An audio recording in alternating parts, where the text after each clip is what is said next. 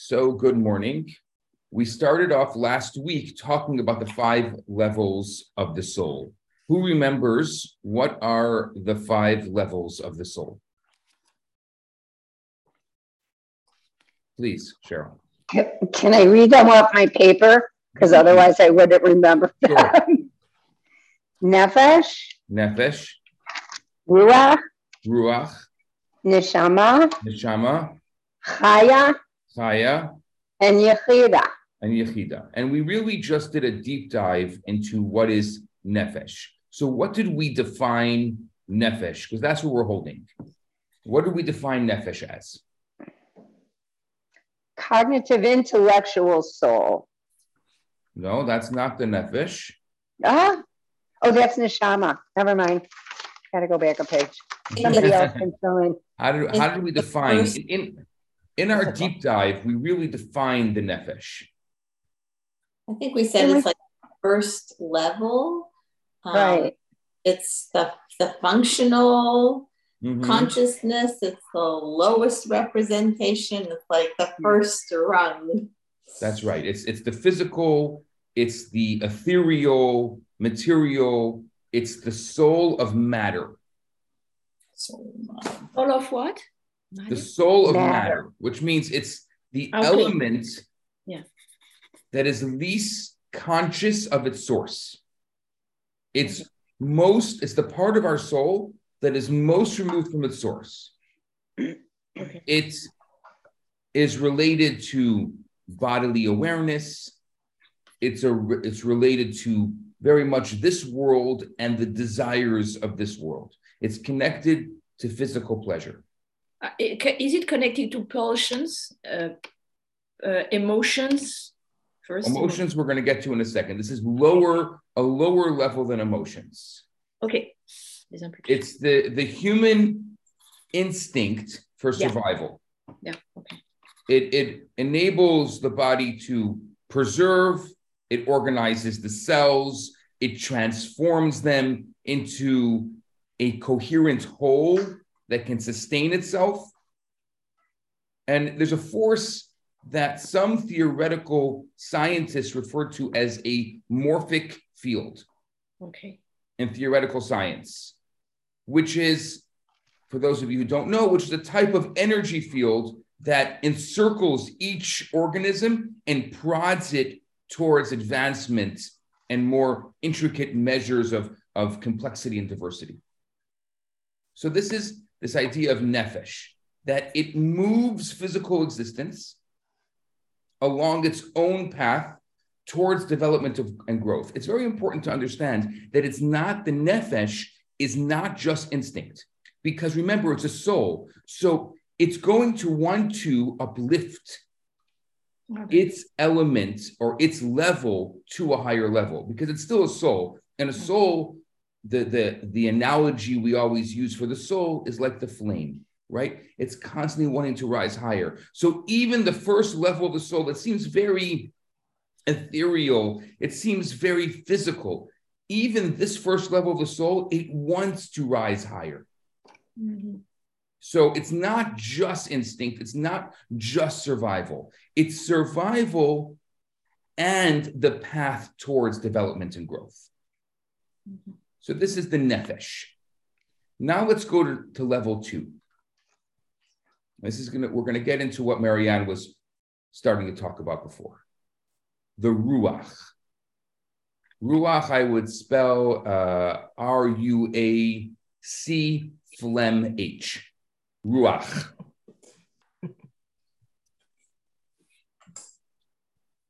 The Ruach is already a more refined and less materially related spirit.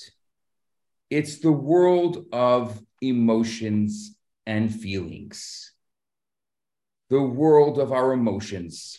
It's a craving for self expression, love, passion, and what is generally referred to as spirituality is connected with Ruach. Ouais? Okay. being moved by a work of art, a, a symphony of music, a, a beautiful person or object. This is all associated with the soul's dimension of Ruach. Any, so you can already start seeing where Nefesh is much more physical, Ruach is much more emotional, but not just emotional. It's emotional spiritual. Remember, and I keep on repeating this because I don't want to turn this into a pseudo psychology class. This is still the soul. The soul, its desire is to drive our spirits and being into rising higher into being better.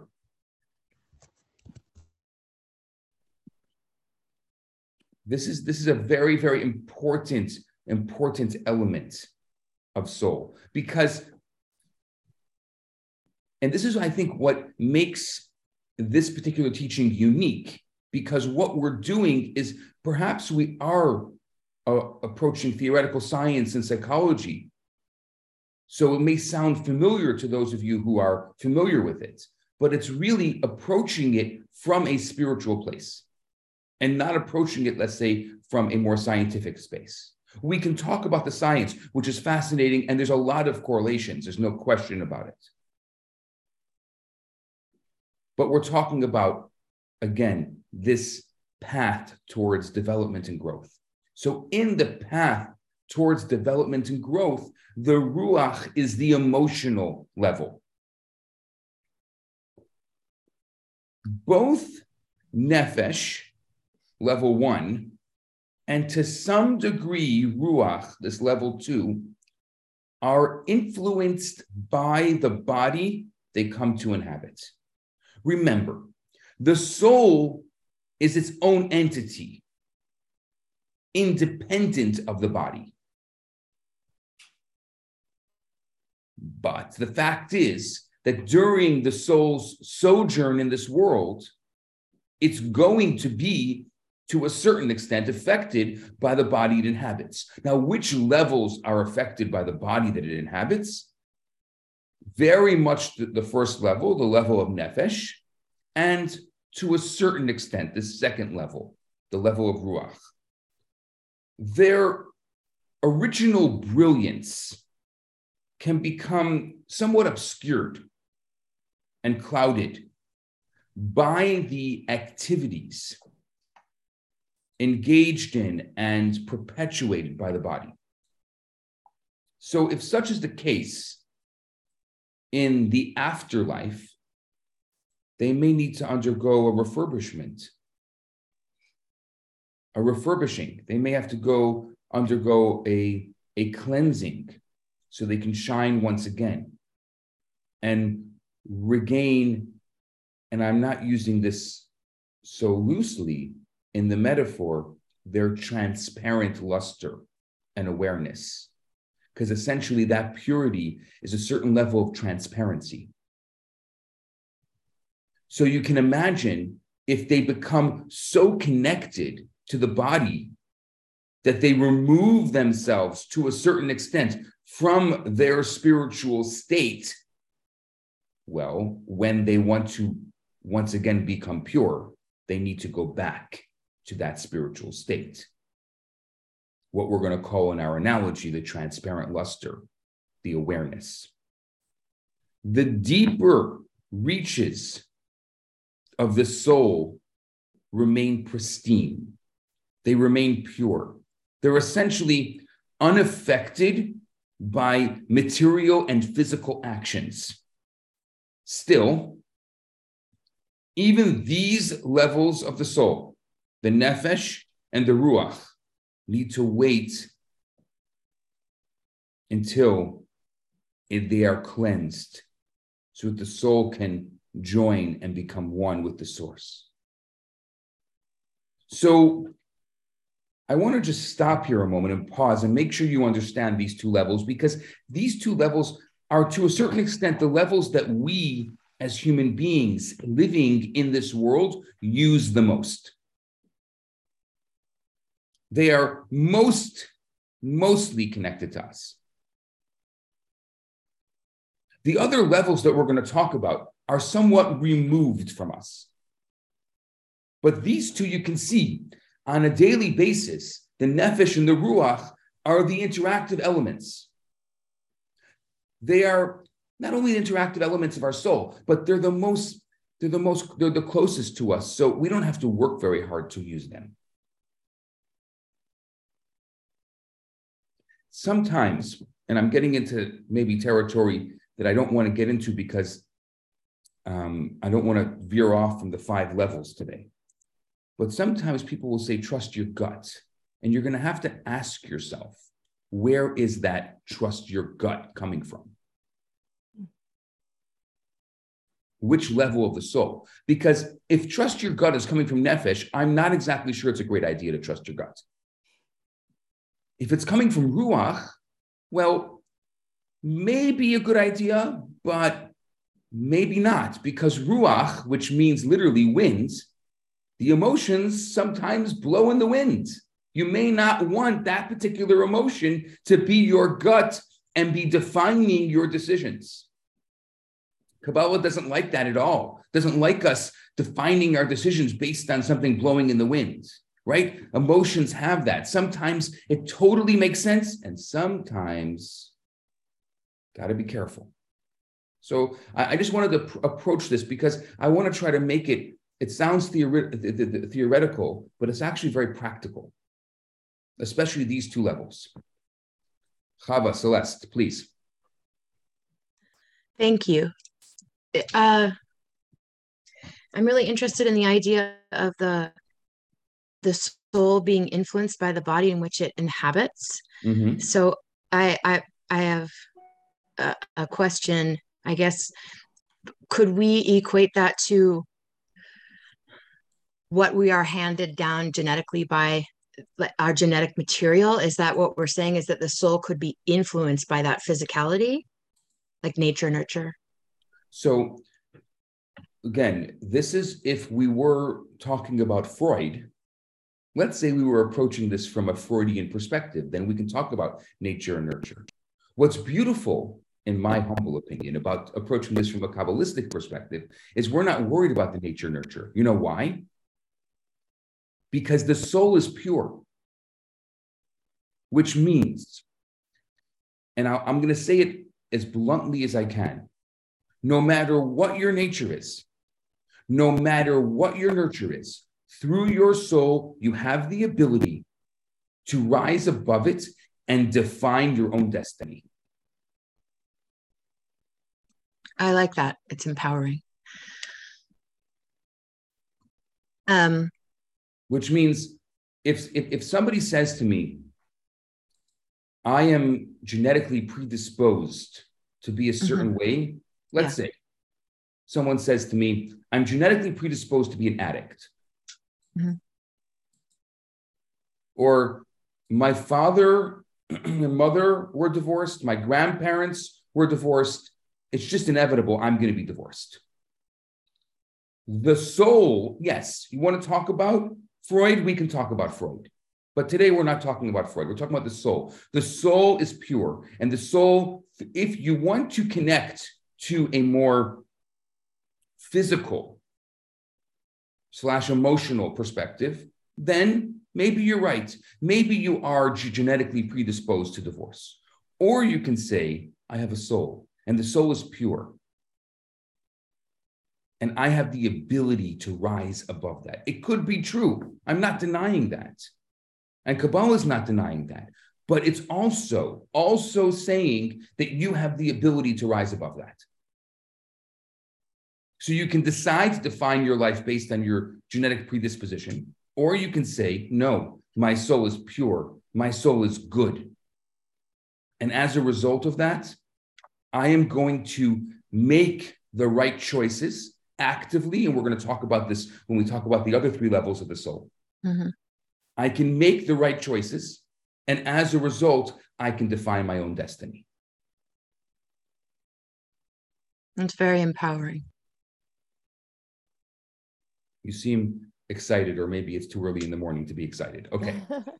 Well, okay, but- but I, I, I just, I still, I- now I followed all that, and I'm still missing the piece of how a body, how the physicality of a body influences the soul. Like what, I, what is that place? Let's go back to the analogy of the, the candle. Let's pretend the body is the wick and the soul is the flame. Th- There's no way for the soul to be in this world without the wick, without the body. So naturally, the body is going to have some influence. The, the soul, it- we're not, we're not walking, talking souls. So because the soul must inhabit the flesh and blood of the body, it's going to be affected by it. Not every part of the soul is affected by it. Which parts of the soul are affected by it? These two parts of the soul that we just spoke about, the nephesh and the ruach. Those are the two parts of the soul that are affected by the body. They are the wick. Now we're going to start moving our way into the candle, into the into the not into the flame. Does that make sense? Yes, that's helpful. Thank Okay. you. If you need more clarification, let me know. Cheryl, please. Um, I was going to ask something relative to what Chava said. My question is, since most of our lives are lived in nefesh and ruach, and you said sometimes they get out of hand or whatever, and they need to be cleansed, is that the soul cleansing? Is this like a karmic release cleansing? And there's a mm-hmm. part two to that do we know when we need to be cleansed and how is that process done Okay, so let me clarify this because I think it's a really important question.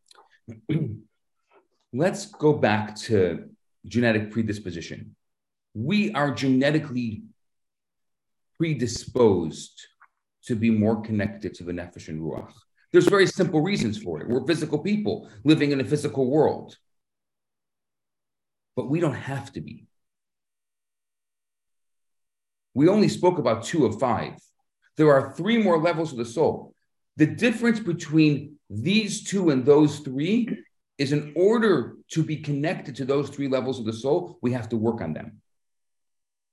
There are people who live in this world and they're no better than an animal. But that's their choice, It- passive or active. I would hope to say passive, but you don't have to make that choice. You don't have to live your life based on instinct. You could make choices that are intellectual, but to make an intellectual choice, it's not natural. You have to that's where therapy that's where therapy usually comes in or somebody to guide you in that path exactly, so that you could learn to make those choices to go against the grain of what you think you've been dealt and you want to go ahead but if we didn't have somebody like you and somebody like me who's had decades of therapy so i get part of mm-hmm. that of having to reach you know change myself of the parts i don't like those people are just among us but they don't know how to grow they or are. they Do you know what I call them? to. I'm sorry to interrupt you. You know what I call them? I call them shells of people. They're not really there. They're not really there.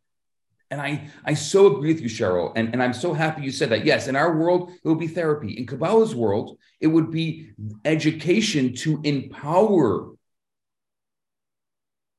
It's such a cliche word today, empower, but I'm talking about really empower that, that the choice is in your hands. right So now that you know, now that you can actually start, at least for the first two levels of the soul, you can start saying, oh, um, I think this is very ethereal.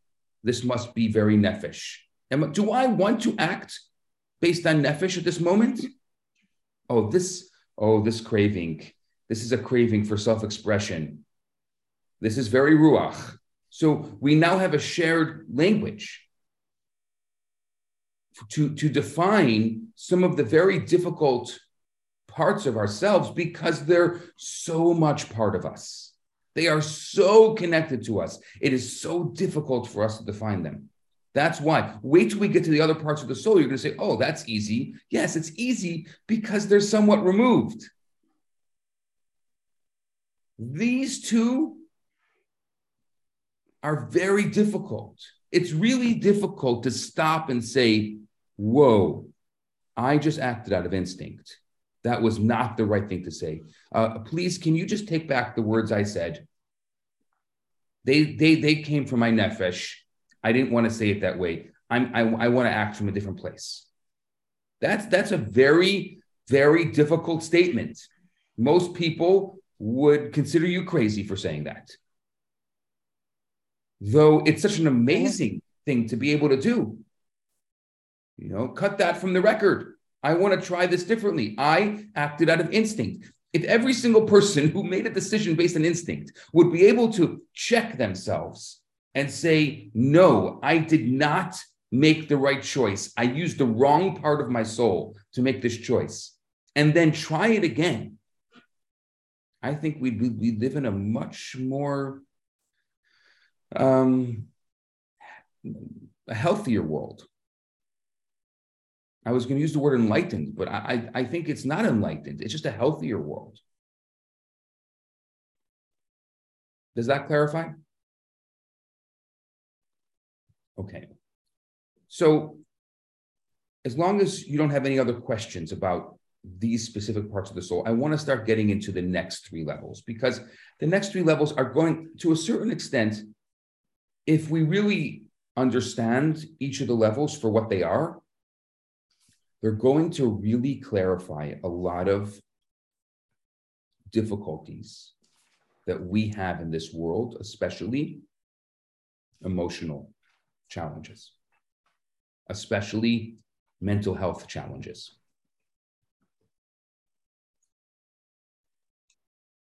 I'm not going to start throwing out words like, oh, you know, Kabbalah has answers that psychology hasn't gotten to yet. Doesn't matter. It's a perspective. You can take it or leave it. It's not better or worse. I don't like when we start judging things by better or worse. It is. This is what it is. This is the mechanism. This is the shared language. And from there, we can have a conversation. Let's go to level three. Level three, funny enough, is the most popular word that is used in Hebrew for soul, called neshama.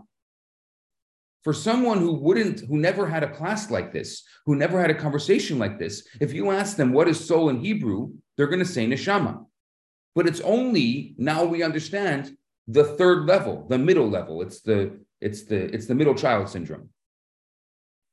So maybe neshama is you know balanced because it has the both sides. I don't know. You can decide for that. Neshama. What is it? The third level of the soul, neshama, is an intellectual awareness. Intellectual awareness. So much like the rational soul that we spoke about in our texts earlier, the neshama is the power that allows us to be a creator in our own right, to choose and co create our life by crafting the contexts within our which our life occurs. Here is the power of the intellect. The power of the intellect is the power to decide Decide, this is intellectual, decide how you're going to respond. You see, if we just had a nefesh, we totally respond based on whatever you want to call it gut or whatever our initial reaction is. Okay, if we had a nefesh and a ruach, we would be responding based on our guttural reaction and our emotional feelings, our mood. Then the neshama comes to play and says, no, no, no. You've got lots of choices in front of you. Choose one. Choose your point of view. Choose how you're going to look at the matter. Be in control. You are in control of every choice that you make. Don't make passive choices. Passive choices are the choices that you didn't choose when you could have. The choices that you could have chosen were all free, they didn't cost you anything. So why not make an active choice instead of a passive choice? By taking an active role in forming and refining the perspectives that generate our, what I'm going to call psychic responses to the content or the stimuli that we experience throughout our life, we have the ability, the actual ability to collaborate with the Creator. How are we collaborating? We're collaborating in the creation of what will be called our life. The neshama is the real I, not the capital I. Nefesh is the capital I, it's the real lowercase i. In our society, I think we have a capital I disease. The only letter in the English language that's always capitalized by itself is the I.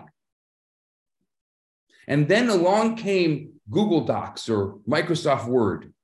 And when I want to have a lowercase i day, all I wanted was just a little bit of humility in my life, a little lowercase i.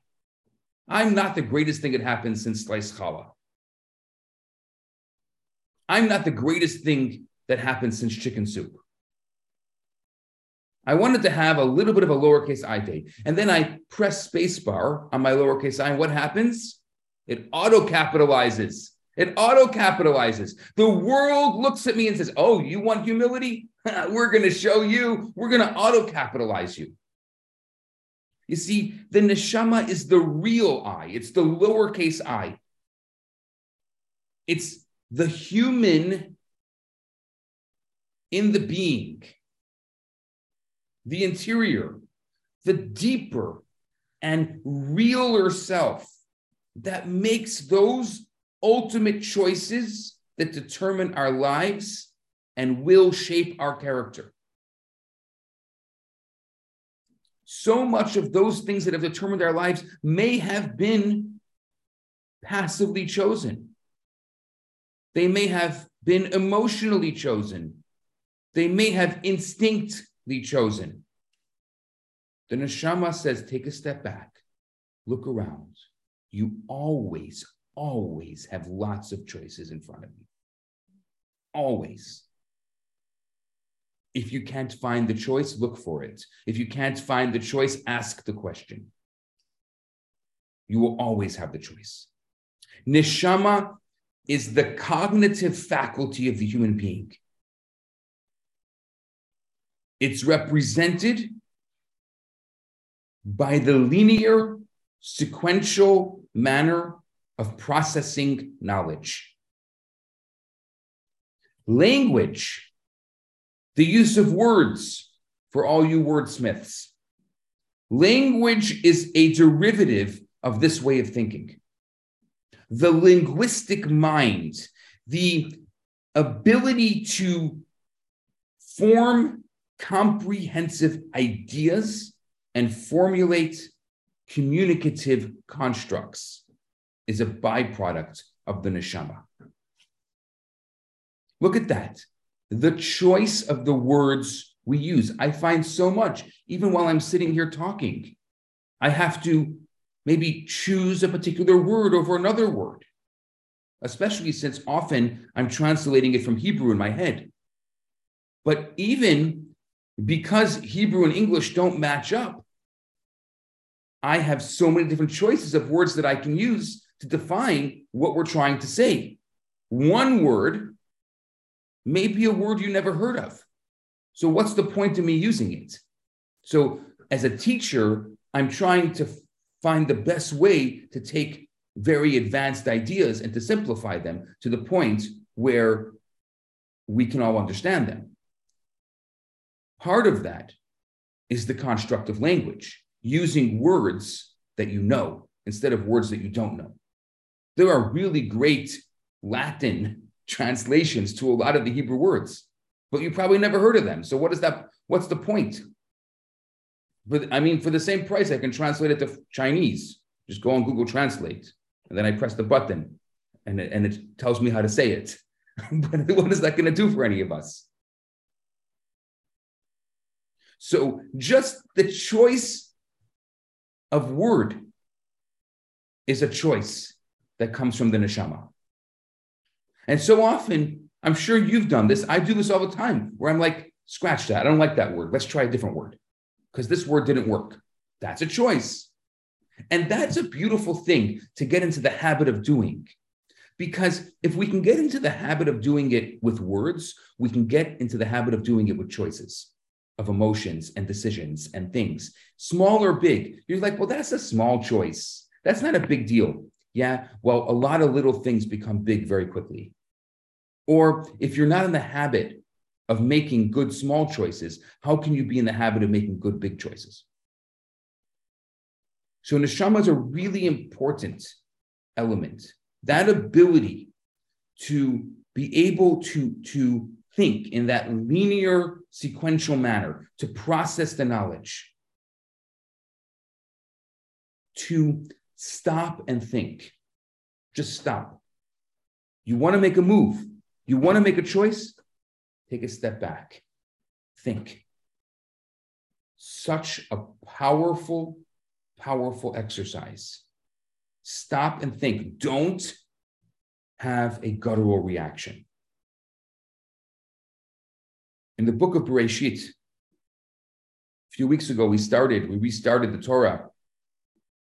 In this book of Genesis, when the, the Torah speaks about the creation of the human.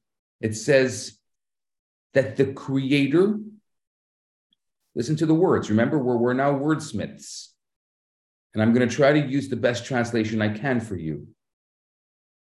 The creator blew into Adam. No, I'm going to see. Let's check that. Scratch that. The creator blew into Adam's nostrils a nishmat chayim. Nishmat. What is what do you hear in the word nishmat? Nishama. That's why it's such a popular word. Because when God created Adam in the Torah, the Torah describes it as nishmat chayim, which is nishmat chayim, a breath of life. The phrase neshama implies, according to many ancient commentaries, the spirit of speech. It was the words, the power of words, that God used words to create the world. God used words to breathe nishmat chayim, a breath of life into Adam's nostrils. It was at this particular juncture in the process of humanity's creation, the point at which humanity received the power of speech, that Adam became a full fledged human being. Actually, in the Torah, when it refers to humankind, it refers to us as midaber, the speaking ones. The animal kingdom are called the chai, they're the animal kingdom, but we are differentiated by our ability to formulate words and speak and communicate. The human is ultimately defined by our godlike ability to articulate and express our thoughts and our dreams and our feelings to others. You see, God used words to create the world. When we use words to communicate, that is a co creation mechanism. We're using the same mechanism that God used to create the world. Think about the power there is in our words. If you can create a world with that, imagine what else you can do. This fundamental impulse of one human being's ability to share themselves with another human being is the basis of our society and culture. The most important thing that I want to teach as a rabbi to couples before they get married is the art of communication. And every couple communicates differently. When I come to the chuppah and I stand there and I look at my cup of wine and then I look up at a beautiful couple in the middle of their wedding ceremony, and I'm the one who's supposed to bless that ceremony. What right do I have to bless that ceremony? What did I do to set that up for a long lasting and healthy relationship, especially knowing the divorce rate and what it is today? That's why communication and teaching young couples communication, amongst many other things. But communication, I would say, is such an important part because it's a co creative mechanism. Civilization itself begins to form as a common language takes hold, transforming a loose knit group of individuals into a cohesive unit. We are a cohesive unit. This is exact proof we have nothing else here but our language.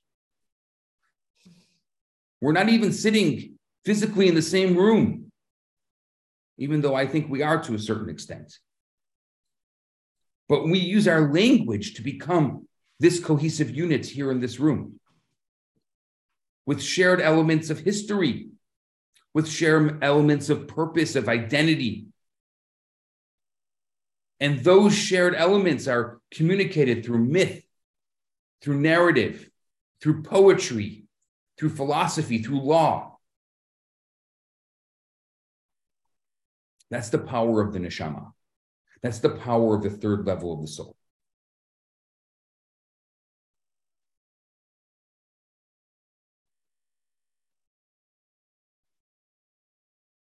Cheryl, please.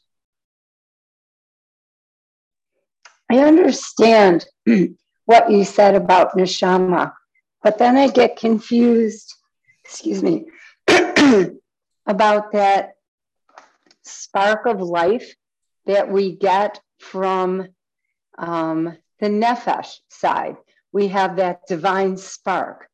Isn't that divine spark also, or doesn't that also allow us to make those choices like you're talking about? Having choice. It doesn't sound like you do until you get to higher levels of the soul. See, uh, not sure that I. I think that I you're, under- you're you're confusing a little bit. Whereas the spark is all five levels. Ah, okay. The question you just is don't which, use as much of it, right? Which level? The, the spark in level one is obviously more apparent because it's closer to us. What we're talking about here in neshama is you have to actually use your minds. You have to stop and think. That's hard sometimes. It's much easier just to act on instinct.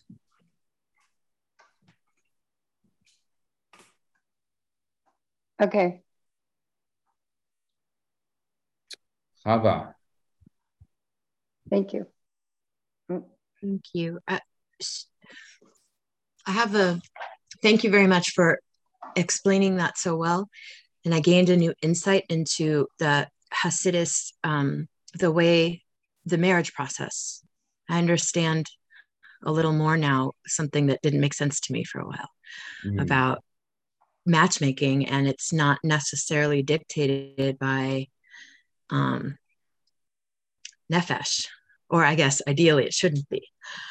Right. By the way, I, be... I, I will love to teach matchmaking based on this process, as you totally can see, right? So many people who make matches, they're doing it based on nefesh. And I'm sorry mm-hmm. to interrupt you on this, but no, it's, okay. an important thing. They're just shooting, they're shooting arrows in the dark. You know, oh, I had a feeling. I had a. I'm I'm happy. It does work, but I think there's a skill to it. I think we can do much better making matches based on other parts of our soul, not just on the, on, on the intuition. Intuition Absolutely. is great, Absolutely. but not only. And I think that's, you know, that's also a something that's that's gained with with age. If you don't have a rabbi to guide you i just personally i wasn't ready to be married in my 20s because i didn't have that kind of guidance. I got married later in life in my 30s thankfully. Um, I, have a question. I hope it's okay if it's uh, uh, on the biblical side of things um, from the torah in creation.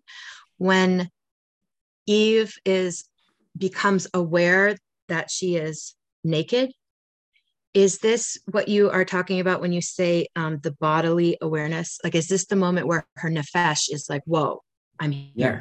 Yeah. Before, because before when she was in the Garden of Eden, she wasn't, the nefesh wasn't the most, the most apparent part of herself. She was acting from actually Yechida, which we'll get to, the highest level. And all of a sudden, Adam and Eve are tossed out of the garden and it goes, the pendulum swings the other way. And what was the least apparent part of their being became the most apparent part. You see, the idea that God had was that there was going to be evil in the world, but it was going to be theoretical. And when they took from the tree, they took the evil from theoretical to practical. Like in a perfect world, there would have been the tree of knowledge. Don't touch it and have a happy life. But of course, we all touch the tree of knowledge. Go, go to a child and say, don't touch that. What are they going to do? Well, why did you touch that? I don't know. That's nefesh. Nef, that's exactly what nefesh is. So in the Garden of Eden, nefesh was barely there all of a sudden, in an instant, Nefesh became everything. And she's like, whoa, this is too much for me. What do I do now? I got to hide part of this Nefesh. There's too much Nefesh here.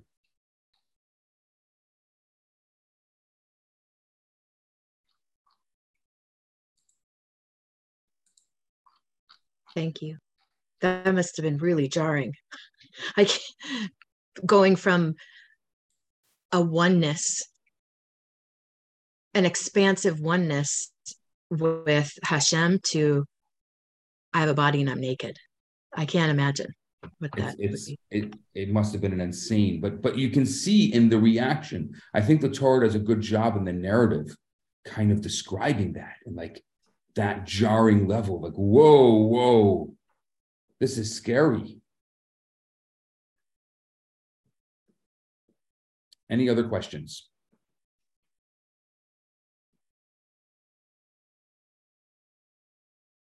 So just what spark yes. is that mentioned. Julianne, sure. What, well, what's your question? I saw a lot of your your different things, but I thought most of them um, are just uh, summaries. I want. Do you have any questions there? Oh yeah, yeah, yeah. Um, someone mentioned the spark. Just wondered what that was specifically the spark that I was talking about is that God breathed into Adam a breath of life. That's the spark. That is from God using the breath. For example, Kabbalah differentiates the, the breath of breathing into Adam a breath of life to, let's say, the breath that we use when we speak. I mean, we can speak for a long time, but how long can we breathe like from the inner part of our being. Let's say you're blowing up a balloon. How many balloons can you blow up in an hour? You get tired very quickly because it's coming from a much deeper part of who we are. Whereas we're not going to become as tired as quickly when it comes to, um, we're not going to become as tired as quickly when it comes to, let's say, talking. You know, the the the breath that we use when when when when we talk.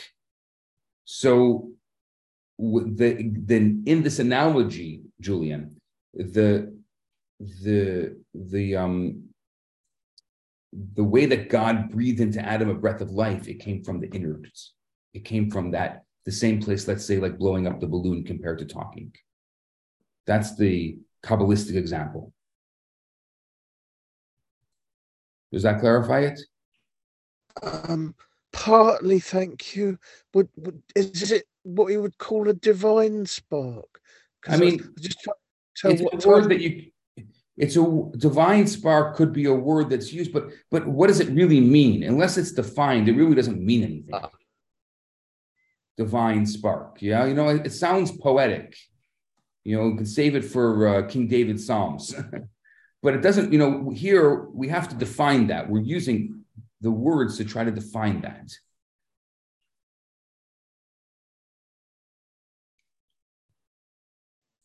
Okay. Okay. Thank you.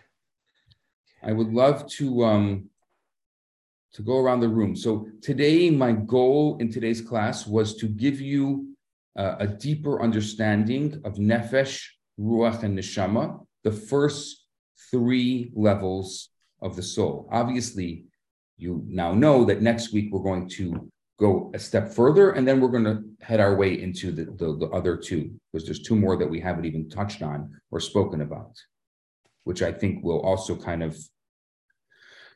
This here's my cliffhanger for next week. It'll blow your mind, because if you because if you think about it, most of us just use nefesh, ruach, and neshama. What else is there? but there's two other levels. And no pun intended about blowing the mind. So that was my goal today. I would love to hear what your nugget is. What what nugget? What are you taking home with you? What is either an aha moment, a change, um, something that you had a clarification on? I love for you to share with us. This is your moment uh, to teach. I will start since uh, Cheryl and Chava have been so uh, so uh, so active in today's class. Uh, I, I, I think we'll start with one of you. What else is new, right? Thank you for your patience. All of, all of our questions. I appreciate the clarity, um, the newfound clarity uh, that I found with these three levels and the insight that it revealed into the Torah and also the practical nature of how we handle matchmaking.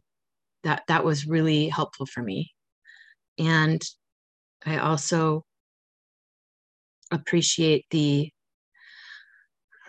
subject matter of not living uh, a reactionary life and being conscious with the way we communicate with what words we use. I found that to be really beautiful. Thank you. Okay, Cheryl, I'm going to pass the mic. Thanks, Chava. I had the opportunity to be a co creator this week because I wrote a speech for our son's wedding, which is Sunday.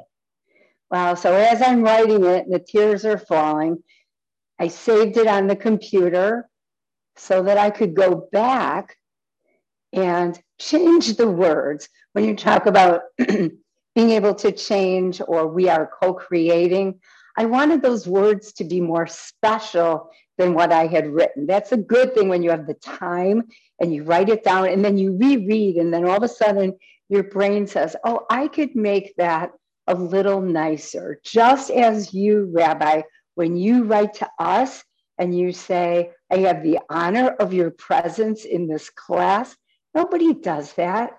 Well, I don't mean nobody. I mean, you do, but I feel that message as opposed to, thanks for coming to class today. This is what we're doing next week, or we'll see you next week. Those words were chosen, whether you change them over time or not. It spoke to me I don't know if it spoke to others, but I like the idea of being co creators. Now, if I could do that on a whim when I'm speaking and choose those words by talking slower, maybe, I don't know. But in writing, I understand that. Um, I'll try better to think more about what's an appropriate thing. But thank you for today's class. I appreciate it. Um, Marianne, would you like to share with us? I'm going to open my mic. Thank you, Cheryl. Um, well, it's just an opening for me. Uh, it's the first time I have this Cabal uh, class, and um, I really have to exercise uh, to work on my concentration because it was, um, uh, I mean, the basic thing to get to try to communicate and just to listen to the others. And um, Rabbi, I want to thank you for uh, for what you say and for the sharing of the other teams. But the thing for, for me today, because I've asked just the Talmud for me is just related to things. Kabbalah is more, I was looking for a, a bridge between Torah and Kabbalah. Uh, and my English is not very good, so you have to excuse me. I really, it's a, it's a, it's a good exercise for me too. Uh, the bridge between Torah and Kabbalah, and things that I'm thinking about is more that uh, the soul is pure. So this is um, another question for me because I think that, um, and I really want to be open-minded. I have to wonder why the soul is pure. Uh, this was my my question for, for uh, of today. You know, so um, it's really I really I really love to open my mind to other kinds of ways of thinking and ways of speaking. So I, I'm sure I, I'm sure that I've learned something just to listen to, even if I don't speak too much. I just try to speak if I have a question or some things to say. But the question for me is today bridge between Torah and Kabbalah, and the soul is pure, which I'm um, I'm a little bit, um, I'm not too sure of, you know. So thank you very much, because I'll be back next uh, next um, next week for the Talmud or a Kabbalah. Anyway, anyway, I'm learning something, and it's what I want to do in my life. Keep on learning. You know, knowledge is very important to me. It's amazing, Marianne. Well, thank you for joining us. And do you want to pass it on to someone else? Uh, Ilana? Yeah. Okay. Hi, good morning and, and welcome. Um, I think it's a really beautiful group and the feeling is very, um, very positive. It's always very positive. And I think today's message was uh, extremely um, positive and uplifting. And I really like the idea of, you know, stop and think like that really rang a bell for me. Like, you know, um, you don't have to be in a reactive stage. And the other thing is, I was thinking about previous classes that we had um, when you spoke about the tzaddik, you know. So I have a feeling like the soul and the tzaddik are like closely re- related at the next level. And um, maybe it's something that, like, you know, uh, I, as a mere mortal, may never achieve the highest level of the soul.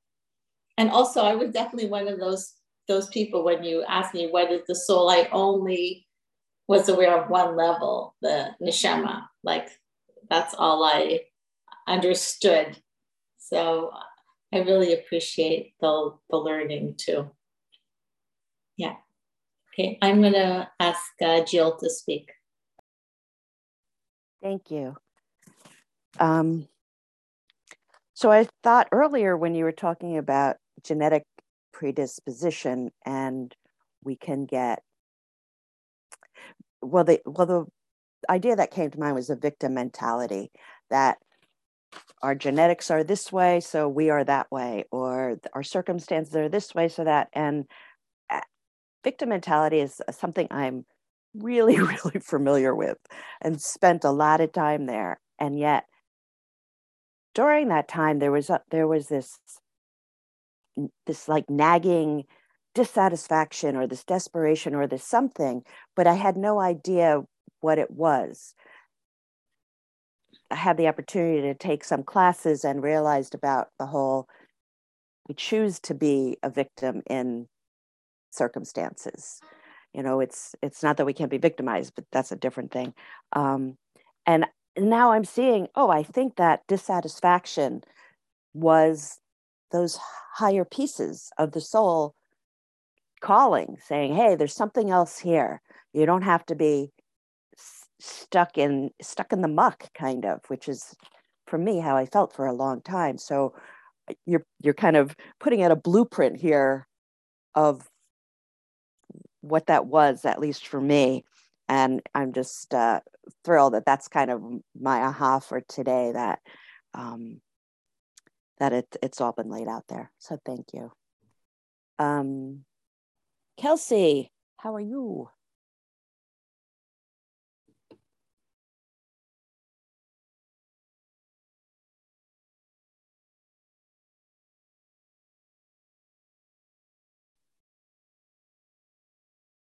No, Kelsey? I'm sorry. I'm on my phone and it it's kind of hard to unmute sometimes. Um yeah, there's a lot going through my mind right now. I was actually able to just kind of sit and really be in class today, which was really nice. Um I was kind of thinking about to kind of piggyback onto that, Jill, um, how there are studies that have shown that we can actually turn off genetic markers um, like addiction. And so, kind of like whenever you start becoming more aware and you start growing, you can um, take better care of yourself and turn these markers off. Um, that's kind of like another rabbit hole, but um, yeah, just like the different levels of the soul and how it relates to life practically and um, like the nephesh is that reactionary place uh, and then we can get to a level where we respond in all of the language of everything. I really try to focus on that more so and sometimes i can't really find the words and maybe that's an issue with the english language because um, sometimes it's hard to really justify the concept you're trying to express with you know simple words or the words that we have. So anyway i just i always have like a thousand thoughts going through my mind at the end of class um let's see here susie you haven't spoken have you at the end of class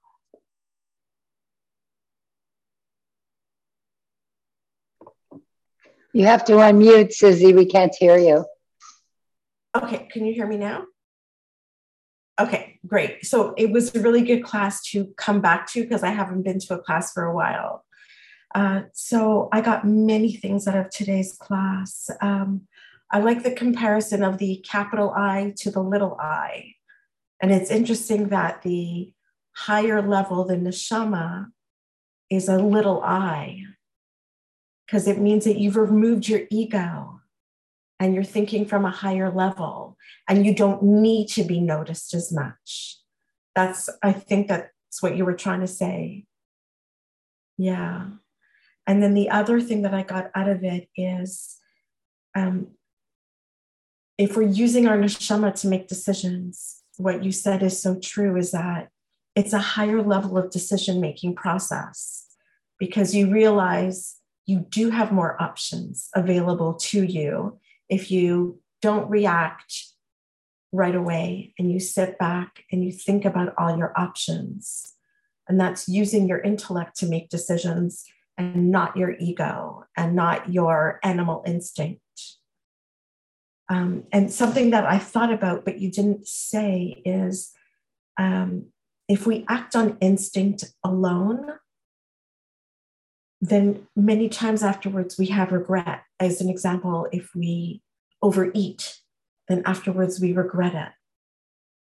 And if we speak from our ego and then afterwards we regret it, I think that feeling of regret comes from the higher level of your soul. Is that right?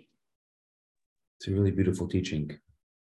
Yeah. It's a really so beautiful teaching that that such a practical understanding of what happens when we make choices based on our ruach or our nefesh. Mm-hmm, mm-hmm. Where you, you know, you you thought it would be great, but then what do they say? Uh, a moment on the lips and a lifetime on the hips, right? right. Like you know, you you for the moment it was such a good choice, but right. it wasn't really a good choice. Right, and that feeling of regret comes from that higher level. Yeah, you knew it was wrong. You and you learn from that feeling, from that higher level. And I love that you said that I, I, I never thought of it that way, that the lowercase i is really the, the uppercase i. Mm-hmm. Yeah. Mm-hmm. Yeah. It's great. Yeah. Anyways, thank you. That was really great.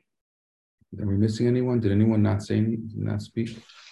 Uh, oh, yes. Julian. Thank you. So the new thing for me is mainly the speech, the concept of speech, which I'm thinking about on four different levels. The first level is the whether the we're in the image of God in the respect of speech instead of or more so than choice, which had been my previous assumption. The second level is this concept of co-creation through speech which I guess is more or less completely new to me. Um, third level is whether through speech it's like magic or witchcraft spelling things into existence or transforming things. And the fourth level is whether God is or uh, was or is or will use speech in the aspect of uh, imagining or whether it's a physical speech as in vibration so is god's speech imagining uh, letters or words or is it creating vibrations physical sounds or, and was it and will it in other words there's three different uh, possibilities over time. So it's not one answer, three answers. Those are all the things that I'm thinking about. And they can be summarized as speech from from today's class. yeah, I'm, I'm I'm fascinated, and I've heard this so often that the moment we start talking metaphysical, which we're going to get a bit into next class, it's that we start going into you know witchcraft and and the and the occult which is not necessarily true. For some reason, that's kind of where our society, you know, pushes itself. And I'm not just I'm just pointing on it because Julian, you mentioned it.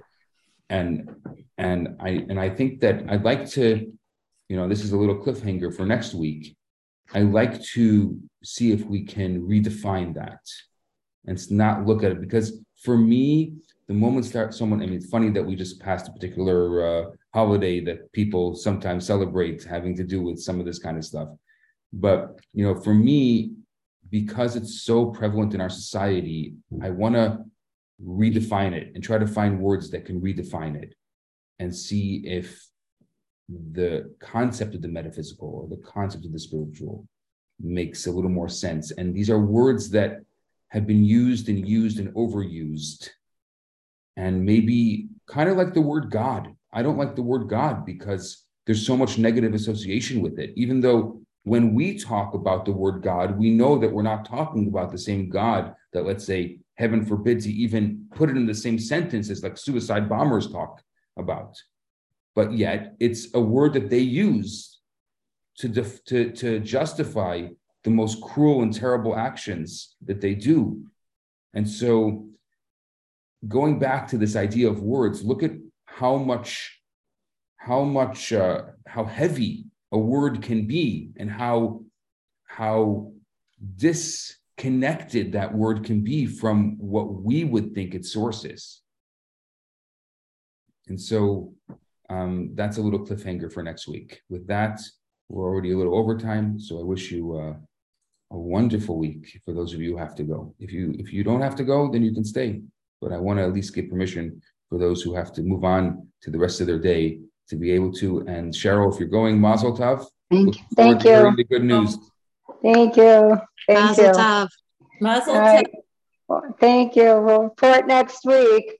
Thank you for the class, everybody. Bye. Send us a Thank picture you. from the wedding.